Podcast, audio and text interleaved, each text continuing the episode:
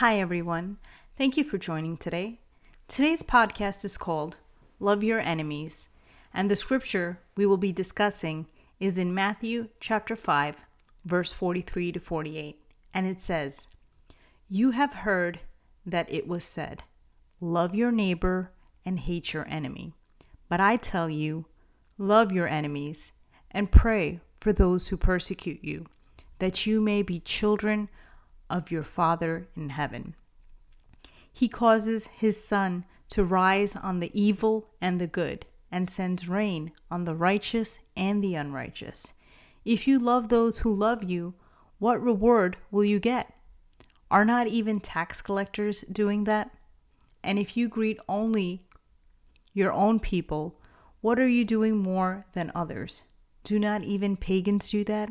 Be perfect, therefore, as your heavenly Father is perfect. Let us open with prayer. Heavenly Father, we thank you for everyone listening to this podcast right now. We pray you would speak to us through your word about how to love our enemies. Please bless our time in Bible study. We ask all these things in Jesus' name. Amen. Amen. The command to love your enemies is a contradiction to our current culture. Our culture and world around us motivates us to hate our enemies, take revenge, and repay evil with evil. However, God gives us a different way to live. God causes His sun to, sh- to rise on the good and evil and sends rain on the righteous and the unrighteous.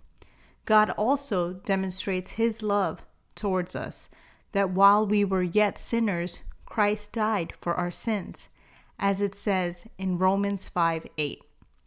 God shows us what it means to have unconditional love.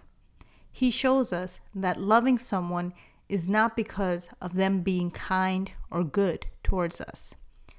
God tells us that we need to love our enemies and pray for them. We should pray for our enemies to have more of the presence of God in their life. This is a very hard thing to do. How can we take this command of Jesus and implement this into our lives practically? First, we need to understand that there is only one true enemy that we have, which is Satan. In Ephesians chapter 6 verse 12, it says, "For our struggle is not against flesh and blood, but against rulers, against the authorities, against the powers of this dark world, and against the spiritual forces of evil in the heavenly realms." Satan is the one who is working through people to do evil and wicked things. People have a choice to choose to do what is good by listening to the Holy Spirit or to do what is evil by listening to the voice of the enemy. A lot of times, people are a victim of the enemy's work in their life. The enemy has caused them to have anger, bitterness, rage, and self destructive addictions. These people are often used by the enemy to cause pain and suffering to others in this world. We do not need to hate people because we know that people are not our enemy. The true enemy is Satan, working through people to hurt us. We were never meant to carry hatred, anger, bitterness, and rage in our hearts. God gives us a spirit of sound mind, power, love, and self-discipline, as it says in 2 Timothy chapter 1 verse 7. God is love. And so if we have God in our life, we need to also love others. In 1 John chapter 4 verse 20 it says, "Whomever claims to love God yet hates a brother or sister is a liar. For whoever does not love their brother or sister whom they have seen cannot love God whom they have not seen." Basically, we can't say we love God and hate people at the same time. Our fellow man is created in the image and likeness of God. So when we hate them, we are hurting God. They are God's creation, and God loves them, and He wants us to love them as well.